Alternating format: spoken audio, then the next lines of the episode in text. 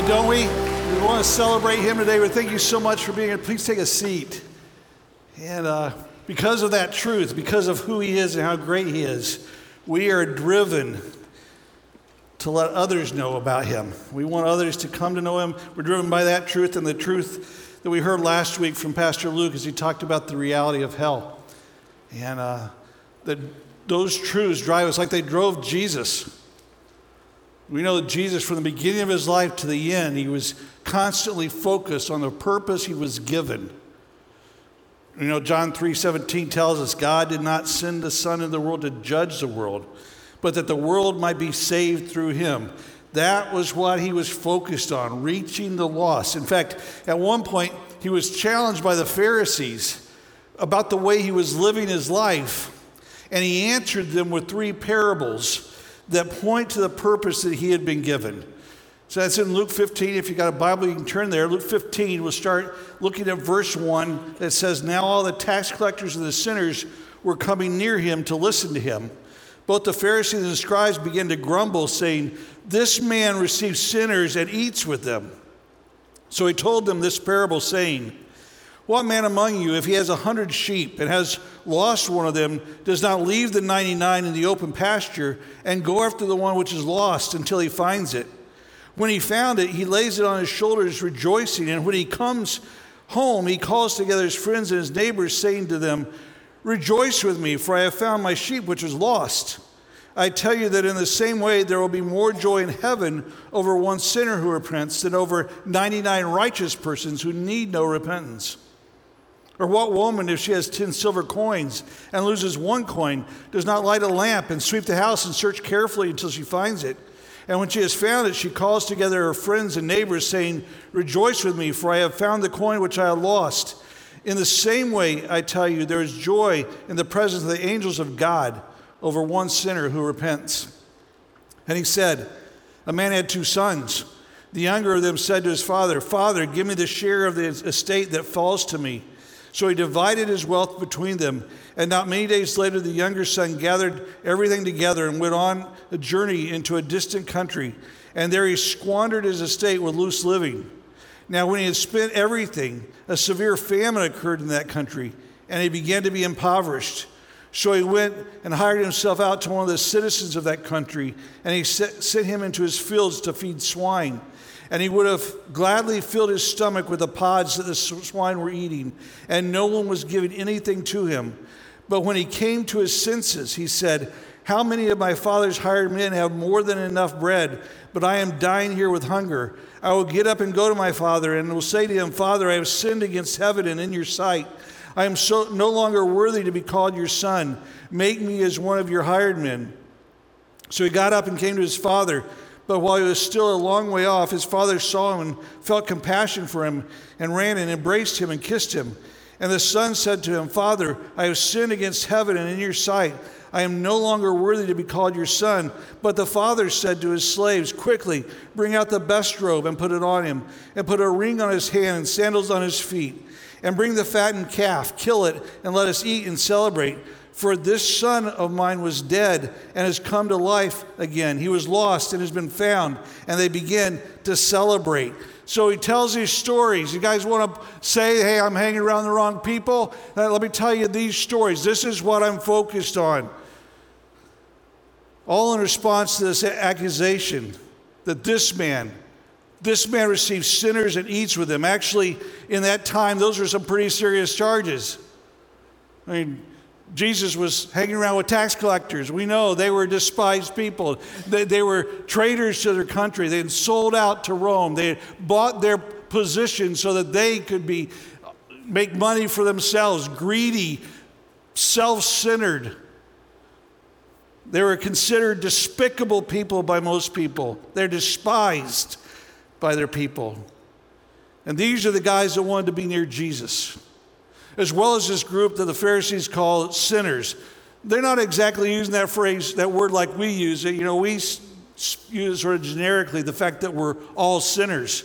They're using it for a particular class of people who were considered especially immoral, sometimes because of what they did for a living, people that no respectable Jew would have anything to do with. That's who Jesus is spending time with. And the Pharisees make the assumption that if Jesus wants to spend time with these people, he must be one of them, he must be like them. So here's a crowd that was considered lowlifes. They're all gathered around Jesus, listening to him, and the Pharisees are griping about it. But what really bothered them was that some of these people were actually inviting Jesus home to dinner, and he was accepting the invitation. And so, in complete horror, these Pharisees and scribes are saying, This man, this, this man, this, they, they have such contempt for him, they can't even say his name. This man eats, receives sinners and eats with them. I got to tell you, that's actually a great statement, isn't it? I mean, pretty ironic. I'm not sure there's a more accurate statement about Jesus than this one made by the Pharisees. They had no idea of the truth of their statement. Jesus receives sinners. Aren't you glad that's true? I mean, think about how that truth has impacted you if you're a Christian. Everything boils down to that truth. You want to know about Jesus? This is it. We know what he was about, and this is it. Amazingly, he wanted us. Blows us away. And it's in response to that accusation that Jesus tells these stories. The lost sheep. The guy's got a hundred sheep. One of them wonders, you think, ah, you got 99 more, you're okay. One of them, he wanders away because that's what sheep do. That's why they need a shepherd wanders away. And the guy goes after the sheep, he searches for the sheep. That sheep ends up in, could end up in situations where it's completely helpless, it has no defense. That's the picture Jesus gives of us. That's the way we were. In fact, we could go back all the way to the Old Testament, to Isaiah 53 6, where we're told all of us, like sheep, have gone astray. All of us. We've wandered off. Each of us turned to his own way, but the Lord has caused the iniquity of us all to fall on him. That was us before we came to Christ. We were living for the moment. We didn't intend to be lost. We didn't intend to waste our lives. We didn't intend to wander off. But little by little, concentrating on only the moment, we find ourselves in the wilderness in danger. Our life's empty. Our heart wasn't free. It was heavy with the guilt of our sin, and we weren't sure how it happened.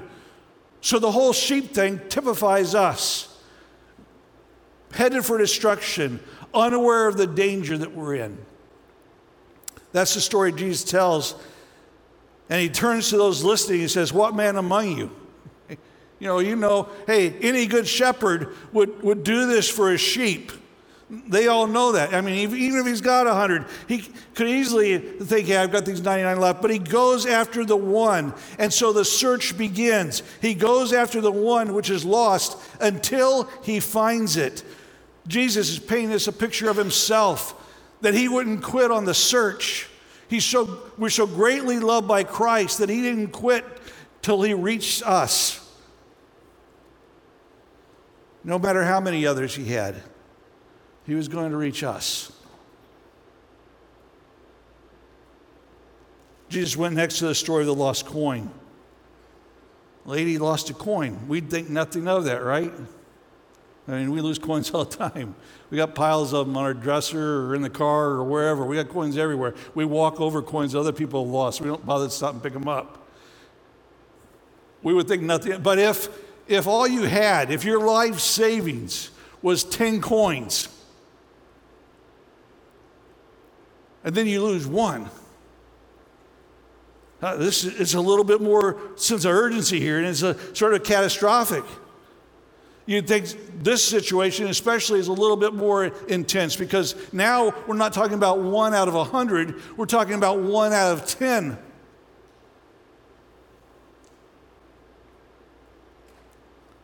One writer puts it this way, a little different light. He said, In Palestine, the mark of a married woman was a headdress made of tin coins linked together by a chain. For years, maybe, a girl would scrape and save to amass her tin coins, for the headdress was almost equivalent to her wedding ring. When she had it, it was so inalienably hers that it could not even be taken from her for debt. It may well be that it was one of these coins that the woman in the parable lost. And she searched for it as any woman would search if she had lost her marriage ring. I mean, imagine losing the ring, your marriage ring. If, and in a sense, it doesn't matter which way you're talking about here. It could be we're talking about this, this ring that was set aside for marriage. It could be that it's just, she's just a very poor lady and this is all she's got. Either way, this is a huge loss. Think about the coin for just a second, though. Unlike the sheep, it doesn't have the potential to recognize the fact that it was lost, does it? It's just a coin, it's an inanimate object. It's not in danger, nothing bad's going to happen to it. It's just lost. It's not going to get frightened because it's lost, it's just unable to help itself, which just shows us another angle on our being lost that Jesus wanted to get across. Because in this story, we're the coin, we're the inanimate object. Spiritually, we're just laying there, unable to move, incapable of doing anything about it. He's stressing the fact that our salvation is not our initiative. While Jesus saw value in us, there was nothing we did to get that value. We're, we're incapable of doing anything. We, he had to find us, or else we wouldn't be found. We had no chance. It's His initiative completely. It's interesting with the lost sheep. Jesus gave first a, a picture that's familiar to us the shepherd. You know, we tend to think about this sort of picturesque scene. We've seen paintings. There's a shepherd with his staff in his hand, the sheep over his shoulders. He's in a green pasture. There's a brook running next to him. And we get that. We've heard sermons about it. We, we get that picture. And later, when he tells the story of the lost son, we get the picture of the father. We get that. We, we've heard those sermons. We've listened to it. We've read books about it. We, got, we get that picture. But what about this picture?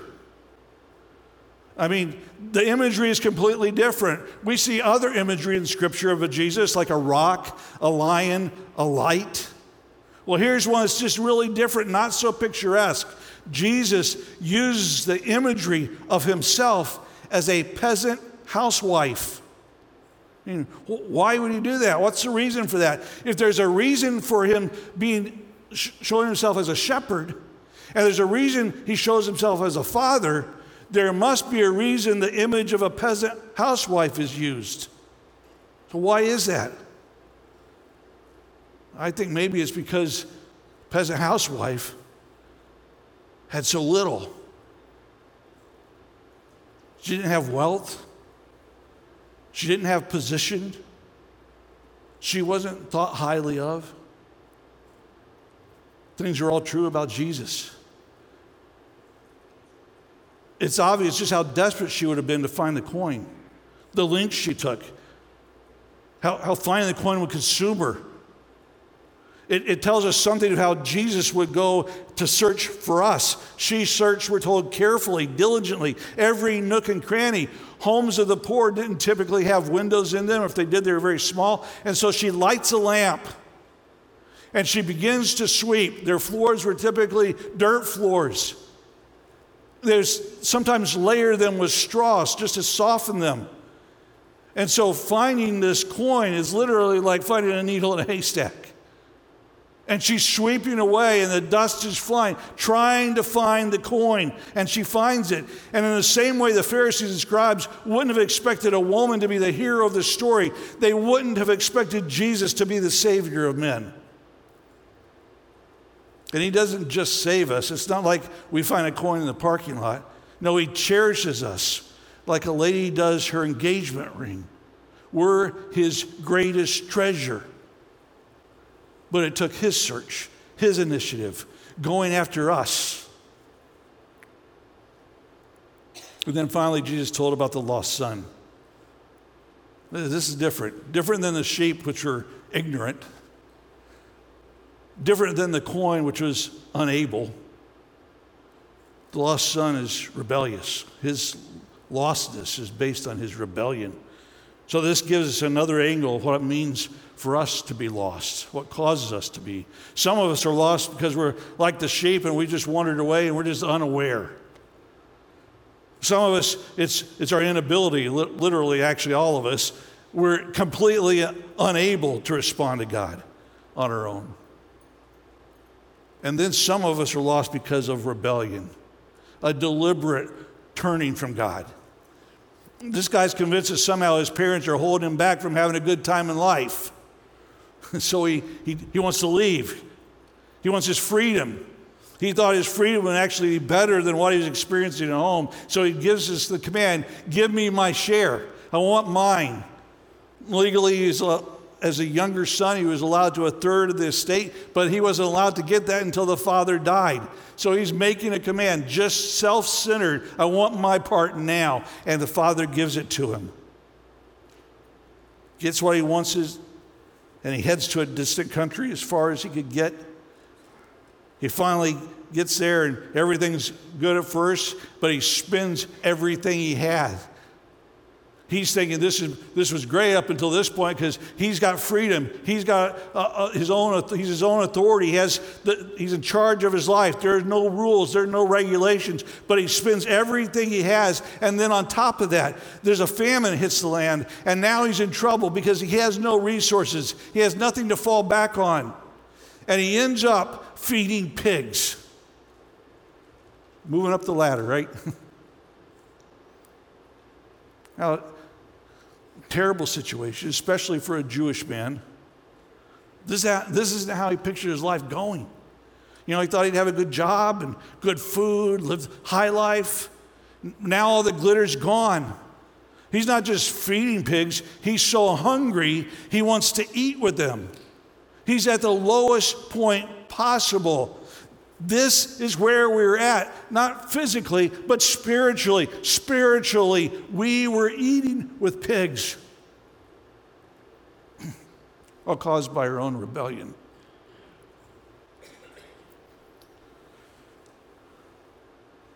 But then the story takes a different turn from the sheep and the coin. You know, with the sheep, the shepherd goes on a search, leaves the 99. With the coin, the woman goes on a search, sweeping, searching. A big deal is made in those stories about the search. And you would think the search might be even more intense here. I mean, we've gone from one in 99 to one in 10. Now we're at one in two. And we're not just talking about sheep or coins, as important as those may have been. This is a son, a lost son but there's no search. Why is that? See, the father isn't going to go rescue his son against the son's will.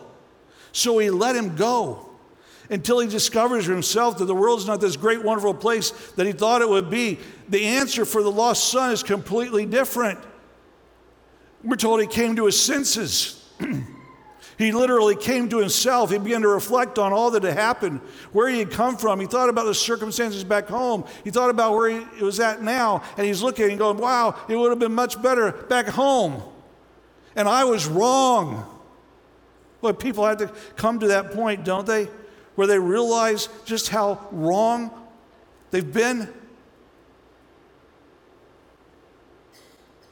Being lost is not something we can make excuses for. We're guilty. We're rebels. So again, we see facets of our salvation in these stories. God's search for us in those first two is completely his initiative. But like the lost son, we come to our senses, and the circumstances we find ourselves due to our own rebellion causes us to go home. It shows us both sides of the old argument. You know, some people want to stress our salvation is solely on the, based on the sovereignty of God. And some people want to stress, well, it's the decision that we make. Jesus clearly shows us both sides of these stories. The choice in seeking by Jesus that our salvation is his initiative. And the choice we make that at some point we come to our senses to go home and enjoy the blessings of being at home. In all these stories, there's one part we haven't talked about. In all of them, there's a celebration. When the sheep was found, it's placed on the shepherd's shoulders. He comes home rejoicing, we're told. And then what does he do? He throws a party. Throws a party. I mean, normally you wouldn't expect friends and neighbors to celebrate the recovery of a sheep. Which is exactly the point. Most people wouldn't think that was something we're celebrating. But the shepherd did. And they celebrated. Just like there was a celebration in heaven when you and I came to Christ. It's rejoicing. Talk about value in God's eyes. This is what makes heaven celebrate. God sees value in lost men and women. They are not worthless in His sight. They are not written off or neglected. They are of unspeakable value to God. And think about the expense for the shepherd. I mean, he's throwing a party. You know, there's money involved here for him to celebrate this. There's a big cost. There's a big cost paid for all of us. The point is, Jesus was willing to pay the price for you. And when he found you, the celebration began in heaven. Think about the coin.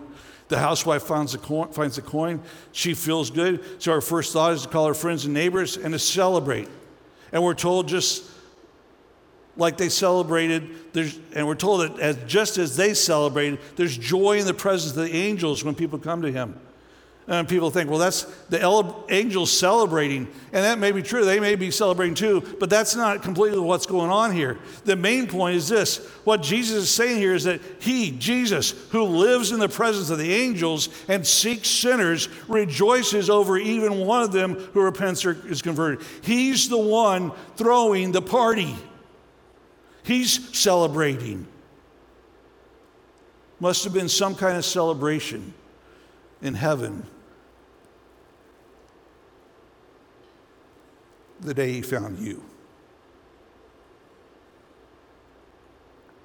And then there was a celebration for the Son. It's obvious that while the Father wasn't searching, he never lost interest in the Son.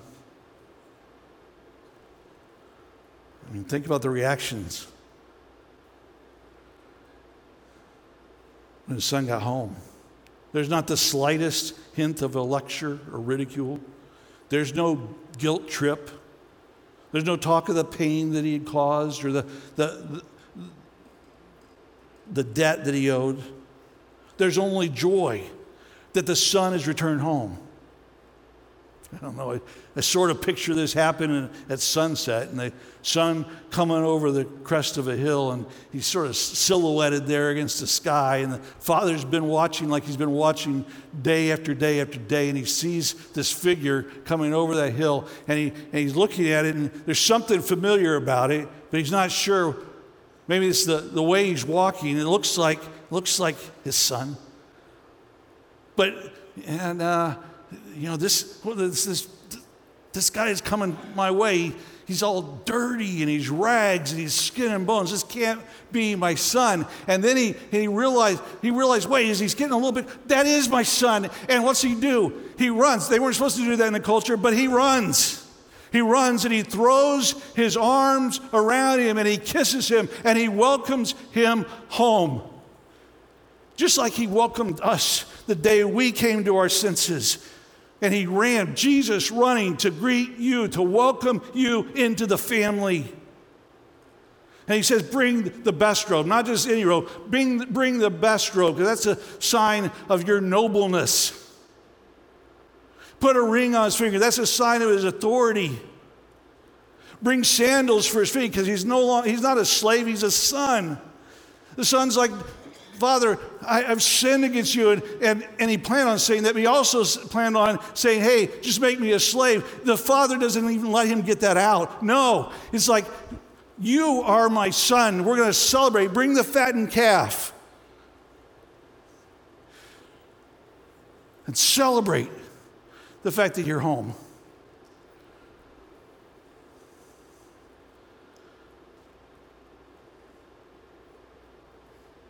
I read these stories.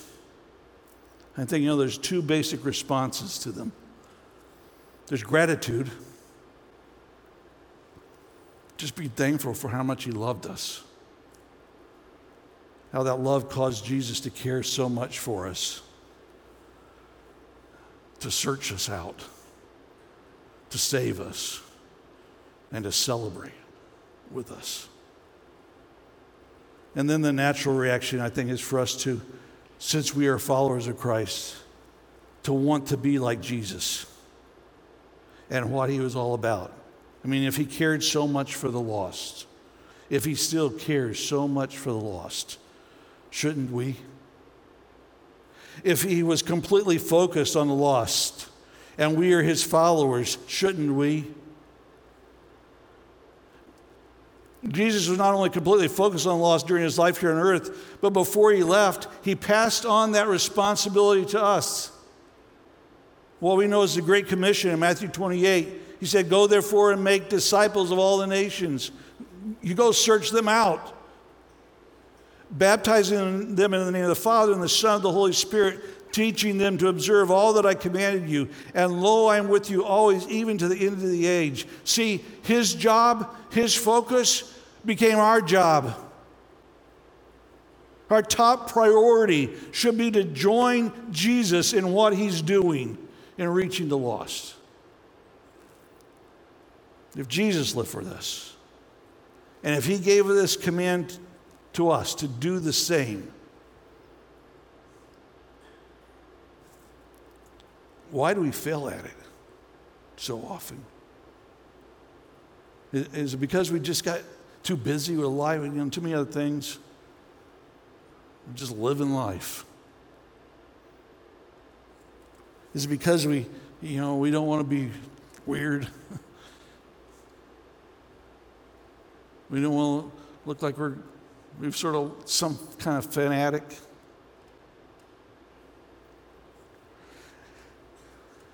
Is it because we don't feel like we know enough? Yeah, don't, want to open that door? Let me throw out some things to make it easier for us, okay? Uh, these aren't original with me, but let me just throw them out. And they're based loosely on some stories in the Bible, but we'll start with the easiest and we'll move up, okay? The easiest thing live a life that people will want. You want to have an impact on the lost? Live a life that people will want. In Acts 16, Paul and Silas were thrown in jail in Philippi. Remember? And they're singing and everything, and, and then an earthquake comes, and the chains fall off, and the doors are open. And the Philippian jailer, who we're not told that Paul or Silas ever spoke directly to him about Christianity or anything, he, but this guy wakes up and he's ready to kill himself because he thinks that he's going to die anyway because he's, the prisoners are all gone. And then Paul yells out, Hey, don't do harm to yourself. We're all still here. And how did the guy respond? Without Paul or Silas coming and you know directly sharing the gospel with him, which they may have done, but but we're not told that. They're just living their life as believers. They're letting it be known that they're Christians, but without saying a word to him, this guy comes to them and says, Hey, what do I have to do to be saved? They're just living their life as Christians, and this guy is attracted to that, and he asks the question So, what would happen if we just lived lives that were attractive to people? Where we're a good neighbor, and we live with joy, and we, we're content with what we have, and we're kind to people. Living a life that's desirable, and you can do that pretty passively without saying a whole lot. You just got to let people know you're a believer because we don't want them thinking, oh, what a great guy Joe is, and that's all they, they get from our lives. We want them to think what a great guy Joe is, and the reason he's that way is because he says he's a Christian. So live life that's desirable and let people know. Again, you don't have to say a ton. Let them know that you're a follower of Christ. Let me give you a couple of quick, easy ways. These, and let me point out, this is not just about advertising our church. It's about advertising the fact that you're a follower of Christ. But just a couple ways. You could think of a hundred. You can grab one of our yard signs from our church. They're at the doors as you're on your way out. Grab one of those yard signs, stick it in your yard. Grab a window decal for your car. Stick it on, they're, they're, at the information center. Grab one of those, stick it on your car. Why? So that when people are, you're being the good person you, you want to be, and you're living a life that's desirable for other people, then they're going, oh, yeah, the reason they're that way is because they go to grace. That, they say they're Christians. And it intrigues people, and they want to know more. The easiest thing you can do as a believer is live a life that is attractive to other people and let them know the reason that is is because you're a follower of Christ. Don't have to be real bold. You don't have to know a lot. You just got to let them know that's the, the, the, basics. I'm a follower of Christ. That's what's changed my life. Second step invite invite them to come and see. You remember in John the Baptist in John 1, he's, he's introducing Jesus. And uh, Jesus then invited Andrew to come and see where he was staying. And then Andrew invited his brother Peter to come and see Jesus. And then Jesus invited Philip to follow him. And then Philip invited Nathaniel to come and see. There's a whole lot of inviting going on. It's, it's a great way to start to reach someone. Invite, invite them at least. Take advantage of opportunities to invite them to church, even. So that's why we're doing what we're doing next week. We're doing a series, starting a series, Family Hacks. It's all about how to, you know, improve things at home. Everybody's interested in that, so it's a felt need sort of thing, and it gives us an opportunity. We're going to be doing a mailing like we do sometimes. It's going to go out all over the place, and there's invite cards out there in the atrium all over the place out there that you can grab to invite someone to come. Invi- ask, just invite them. It's not a big deal. It's no big pressure. Just invite them. Hey, you, you, we're doing this series at church next, starting this Sunday. Just wanted you to be aware of it and thought maybe you'd find it interesting. Invite them to come.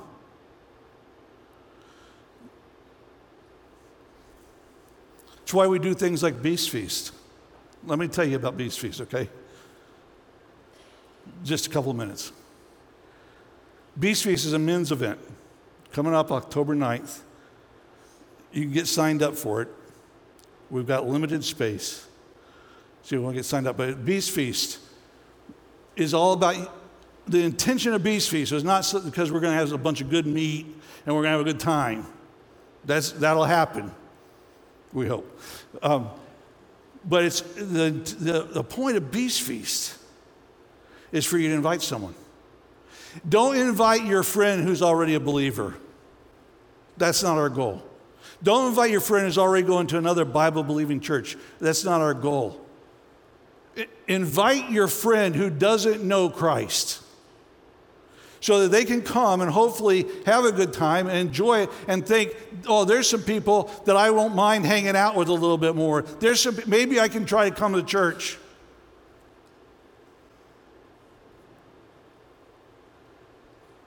See, there's reasons we design the night like we do.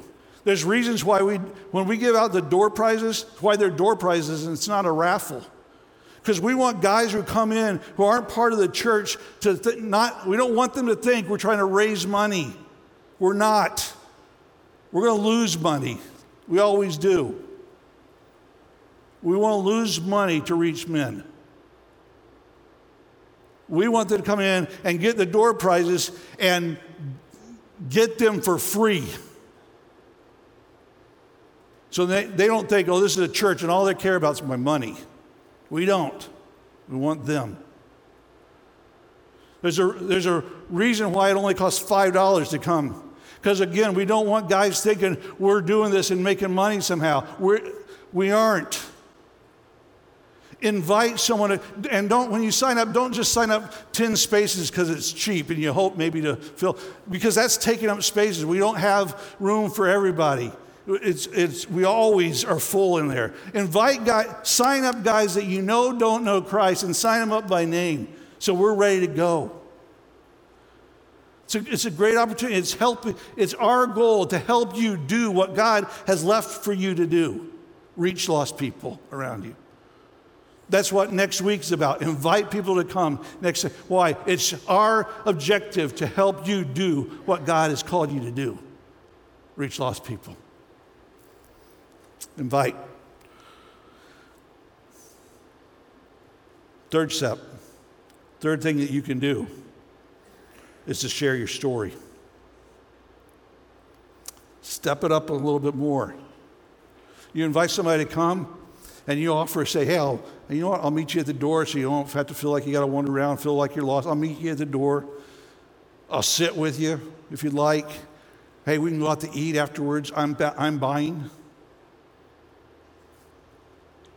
And maybe, just maybe, that'll give you the opportunity to share your story. You, you want to have an impact on the lost around you, share your story. Your story doesn't have to be a big deal. Remember the man born blind in John 9? And Jesus healed him so he could see. And the Pharisees came and they're asking sort of theological questions, trying to drill the guy. And, and the guy's like, I don't know. I don't know about that stuff. All I know, all I know is I was blind and now I see. That's my story.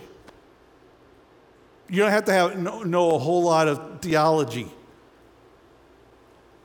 Tell your story. This is where I was at before I came to Jesus. This is how I came to Jesus. And this is what life's been since I came to Jesus. That's my story. Tell your story. Some of you have got very dramatic stories about what happened, how your life changed. Some of you, it's not so dramatic. It doesn't matter. Tell your story. The point of the story is not really about you, it's about Jesus. Tell your story. And then you can step it up even further and actually share the gospel. As great as your story may be, and as interesting as it may be, and it may draw people in, and that's the purpose of it, your story alone won't change a life. It takes the gospel to do that. And when you share the gospel, you want to be loving, but you want to be direct. Be loving, but be direct. Peter in Acts 2 was preaching that first sermon in Acts 2. He says this Men of Israel, listen to these words. Jesus the Nazarene, a man attested to you by God with miracles and wonders and signs, which God performed through him in your midst, just as you yourselves know. This man, delivered over by the predetermined plan and foreknowledge of God, you nailed to a cross by the hands of godless men and put him to death. But God raised him up again, putting an end to the agony of death, since it was impossible for him to be held in his power. Hopefully, at some point, you get to share that truth with somebody that Jesus died and then he rose again, and it was all because of us. Share the gospel with them. Do it lovingly but directly.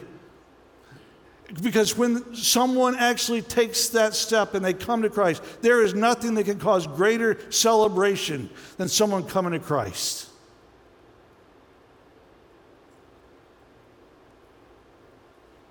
There are people out there that you know. They don't know what they need. They've not realized they're lost. Some are lost because they've rebelled purposefully against God. If Jesus was all about reaching them, and if He gave us the same responsibility, our hearts should be gripped by the job we've been given and the lost that are around us. We should try to reach them. Wherever you're at in that process, you know, in, the, in those different ways that you can try to impact the loss. You should be doing, we should be doing that constantly. Let people know you're a believer. Live in a way that is attractive to people. Invite them. This week, great opportunity. You know, next week, they're going to hear about family and they're going to hear about Christ. Invite them to come next Sunday. Share your story, share the gospel. Let's have an impact on the world around us. Aren't you glad Jesus searched for you, went after you, brought you to himself, welcomed you home, and celebrated? Let's make sure those around us have that opportunity as well. Let's stand and we'll pray. Father in heaven, we thank you, God, for uh, bringing us to yourself and giving us new life, for loving us like that. God, there are people around us who need to know you, who need to hear the truth and need to, to come to faith. God, help us to, to be your representatives in this world to them. Thank you for new life. Thank you for the joy of serving you. God, I pray that we do that faithfully. We pray especially this week, God, that we would have an impact on those around us. We love you. Thank you for loving us. In Jesus' name we pray. Amen.